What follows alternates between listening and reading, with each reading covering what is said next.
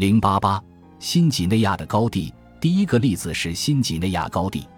新几内亚由下而上的管理方式是全世界最成功的案例之一。人类在新几内亚自给自足生活了四十六零零零年后，直到近代才从外部社会输入一些无足轻重的经济物品，如子安贝壳和天堂鸟的羽毛等代表身份地位的奢侈品。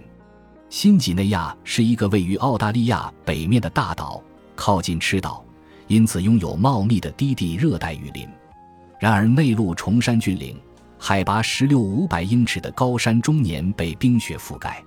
新几内亚地形复杂崎岖，四百多年来，欧洲探险家只在海岸和低地河谷间徘徊，以为内陆是被森林覆盖的无人区。然而，到了一九三零年代，生物学家和矿场主第一次坐飞机飞越新几内亚的内陆地区，赫然发现底下是一个人口密集的世外桃源。景色风情宛如荷兰的富庶小镇，谷地开阔坦荡，绿树点缀其间，良田美池，阡陌交通。其陡峭山坡上层层分布的梯田，又让人想到爪哇和日本。村落的四周还用防御的栅栏团团围住。此后，有更多的欧洲人前来这里探险，他们发现当地居民以务农为生，种植芋头、香蕉、马铃薯、甘蔗、番薯。也养猪和鸡。我们现在知道，前四种主要作物都是在新几内亚本地驯化的。新几内亚高地是世界上九大作物驯化中心之一，农业已经在此发展了七零零零多年，是粮食生产实验持续时间最长的地区之一。对欧洲探险家和殖民者而言，新几内亚高地是一个尚未开化的野蛮之地，他们住的是草棚，相互间征战不断。没有国王或酋长，没有文字，严寒酷暑天衣不蔽体，甚至赤身裸体。他们没有金属，所有工具都用石头、木头或骨头制成，用石斧砍树，用木棍挖掘沟渠，开辟农田，也用木质弓箭和竹刀做武器。虽然当地人看起来野蛮无知，但农耕技术却非常先进。迄今为止。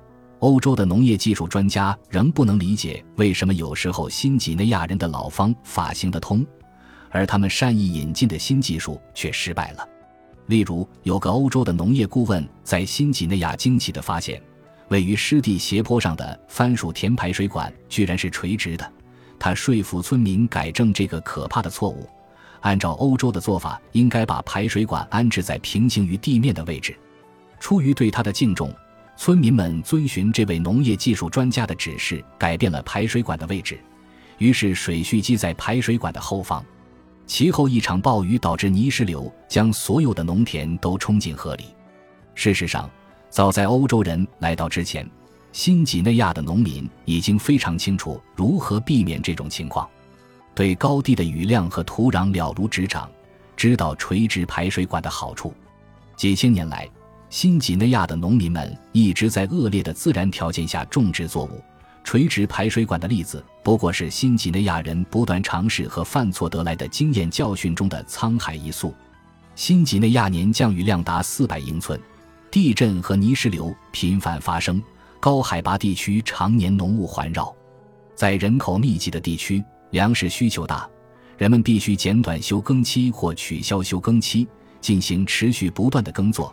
因此，新几内亚人发展出下述一整套包括育林法在内的维持土壤肥力的方法。他们将杂草、青草和老藤等有机物与土壤混合做堆肥，每英亩农田大约十六吨堆肥。也将垃圾和草木挥洒在休耕的农田里，用腐烂的木头和鸡粪肥料覆盖在土壤上。他们还在农田周围挖沟渠，用以降低地下水位，避免积水。还把沟渠里的腐殖土挖上来，附在农田土壤表面。豆类作物可固定空气中的游离氮，增加土壤的氮素含量，可与其他作物实行轮作。事实上，新几内亚人独立发展出来的维持土壤养分的轮作理论，目前在第一世界被广泛应用。新几内亚人在陡峭的山坡垒造梯田，修筑栅栏固土护坡，当然还利用垂直排水管来排除多余的水。这些专业精到的技巧，使得当地的年轻人必须学习多年才能成功掌握。我的当地朋友小时候在外求学，长大后回到村子，发现自己干不好农活，深感这是一个庞大复杂的知识体系。新几内亚高的持续耕作的农业，不单有土壤肥力不足的问题，还有农民们焚林辟田造成木头供应不足。传统的高地生活对树木依赖很大，如盖房子、搭篱笆，还有制工具、器皿和武器都需要用到木材。烹煮和取暖也要用木头做燃料。原先新几内亚高地遍布繁盛的橡树林和桦树林，但是经过几千年的开垦之后，在人口最密集的地区，海拔八零零零英尺以下的树木均已砍伐殆尽。那么，高地居民从何处获得木头呢？在一九六四年，我来到新几内亚高地的第一天，就注意到这里的村子和田地里种了许多木麻黄。木麻黄又称铁木，可分为几十种，叶子如松针，原产于太平洋群岛、澳大利亚、东南亚和热带东非等地，现在遍布全世界。木麻黄木质坚硬，但很容易劈开。新几内亚高地原产的木麻黄是小头木麻黄，自然生长在溪流两岸，然后由高地居民将木麻黄的幼苗移植到高地。除此以外，他们还移植了其他的树种。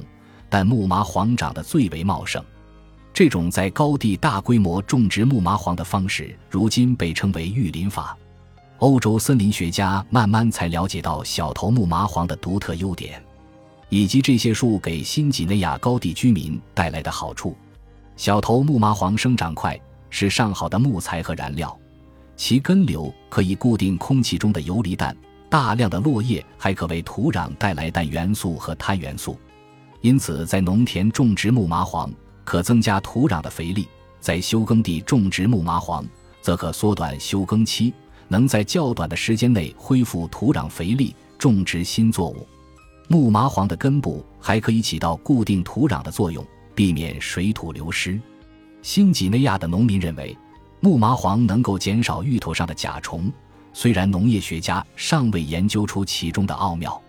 另外，高地居民还认为木麻黄树林能给他们带来愉悦的美，他们喜欢听风吹过木麻黄枝叶的声音，喜欢在树荫下乘凉。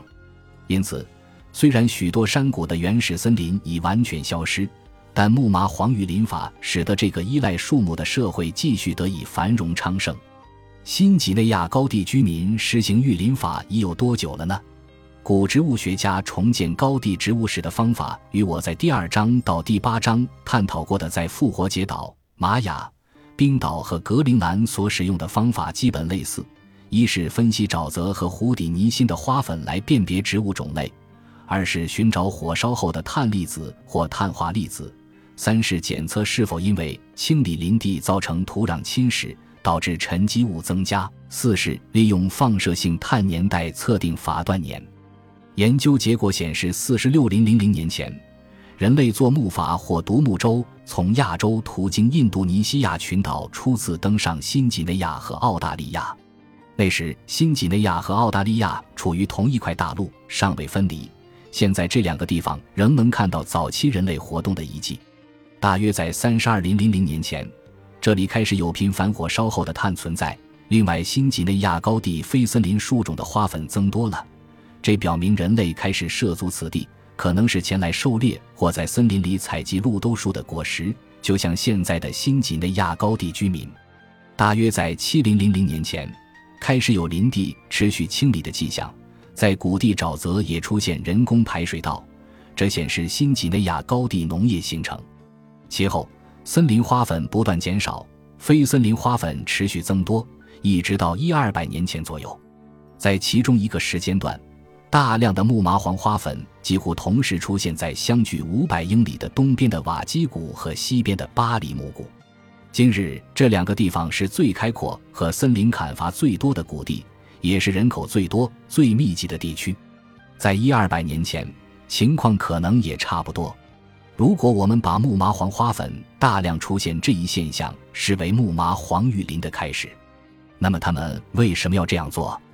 而且，为何在两个不同的地方同时出现这种情况？当时可能有两至三个因素共同导致树木危机。其一是从七零零零年前开始，高地居民人口不断增长，致使滥砍森林现象愈演愈烈；其二是厚厚一层火山灰落尘覆盖了瓦基谷在内的新几内亚东半部。这一火山灰落尘被称作奥格威拉灰烬，源于新几内亚东海岸附近的长岛发生大规模的火山爆发。我在一九七二年去过长岛，岛上有一个被群山环绕。直径为十六英里的火山口湖是太平洋群岛上最大的湖泊之一。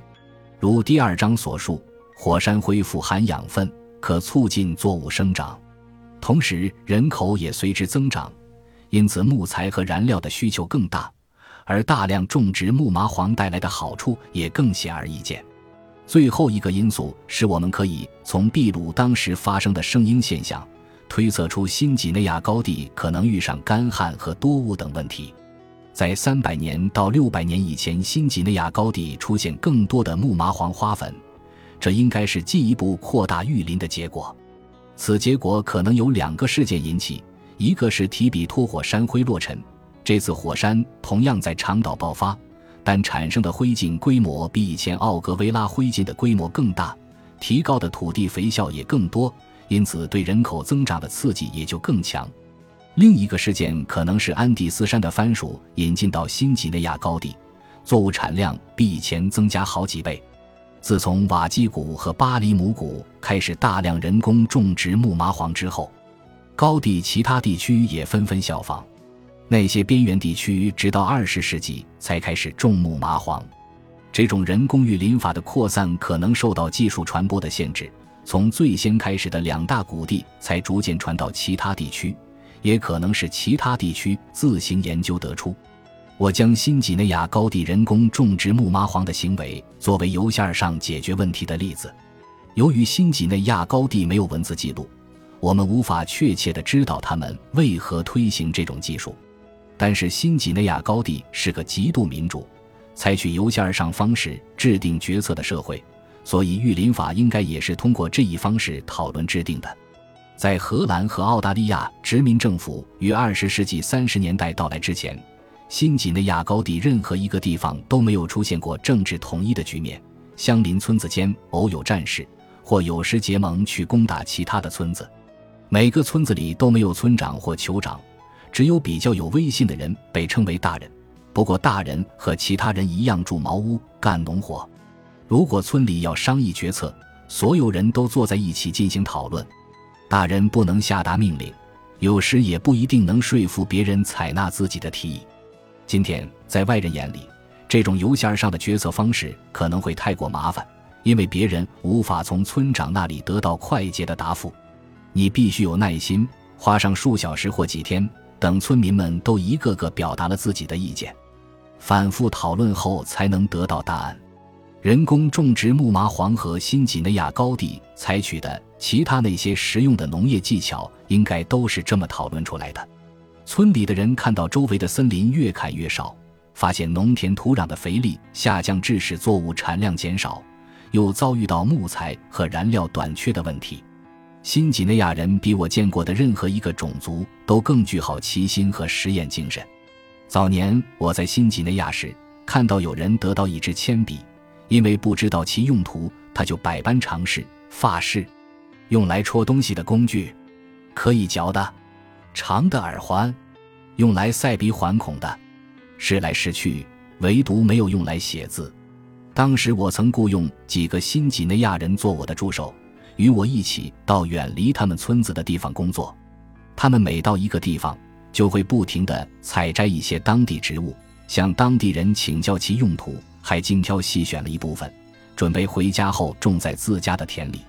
所以，在一二百年前，新几内亚人可能也是这样才注意到西边长了许多木麻黄，于是采了一些回家种。结果发现这种树木好处很多。随后，其他人看到有人在田里种了木麻黄，于是纷纷效仿。除了树木短缺和土壤肥力下降，新几内亚高地居民还面临着人口过多的问题。为此，许多年里，他们通过种种方法控制人口，如战争、适婴、用植物来避孕和堕胎、禁欲，或通过推算安全期来避孕。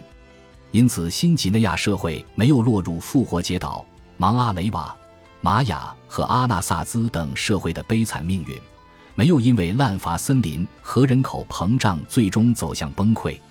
远在新几内亚出现农业之前，新几内亚高地的居民已经在这片土地上生活了数万年。在农业出现后的七零零零年中，虽然气候发生变化，生态环境也不断受到人类的影响。但这个社会依然生生不息，繁衍至今。当今的新几内亚，由于公共卫生措施的成功、新作物的引进和种族战争的减少，面临着新一轮的人口爆炸。是因这种控制人口的手段不再被社会接受。新几内亚人几万年来历经了许多重大的变故，都一一适应下来，如更新世的巨型动物灭绝、冰河融化和冰河期结束后气候变暖。农业发展、滥伐森林、火山灰落尘、圣婴现象、番薯的引进和欧洲人的到来等。那么，面对当前的人口爆炸问题，他们是否也能化险为夷、平安度过呢？本集播放完毕，感谢您的收听，喜欢请订阅加关注，主页有更多精彩内容。